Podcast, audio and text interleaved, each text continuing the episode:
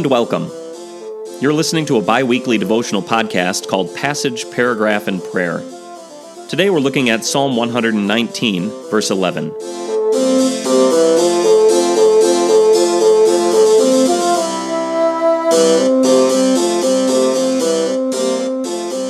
Listen to Psalm 119, verses 9 through 11. How can a youth keep his way pure? By keeping to your word. With all my heart I have sought you. Do not lead me astray from your commandments. In my heart I have treasured up your sayings, in order that I may not sin against you. Do you have something treasured up somewhere in your home? My grandparents still have a trunk that they used to have between their easy chairs in their living room. It's the same trunk my great grandfather had all his earthly belongings in when he immigrated to the United States. I've always wondered what valuables are stored in there now. Perhaps you have your treasures in a display case, but the Hebrew word used here implies that these treasures are hidden away somewhere because they're too valuable to have on display.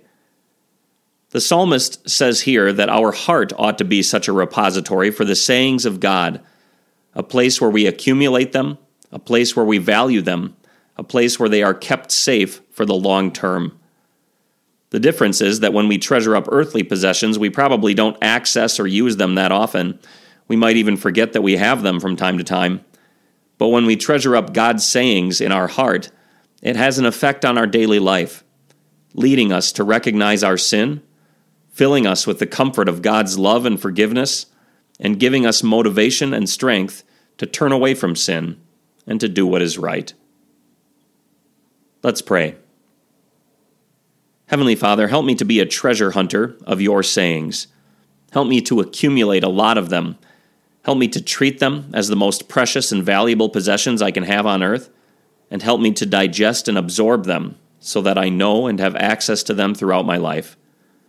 In this way, strengthen my relationship with you, so that I honor you in my life through faith in your Son, my Savior, and through my daily struggle against sin.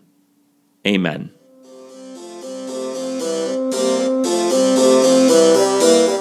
Passage, Paragraph, and Prayer is a podcast of Trinity Evangelical Lutheran Church in Winner, South Dakota.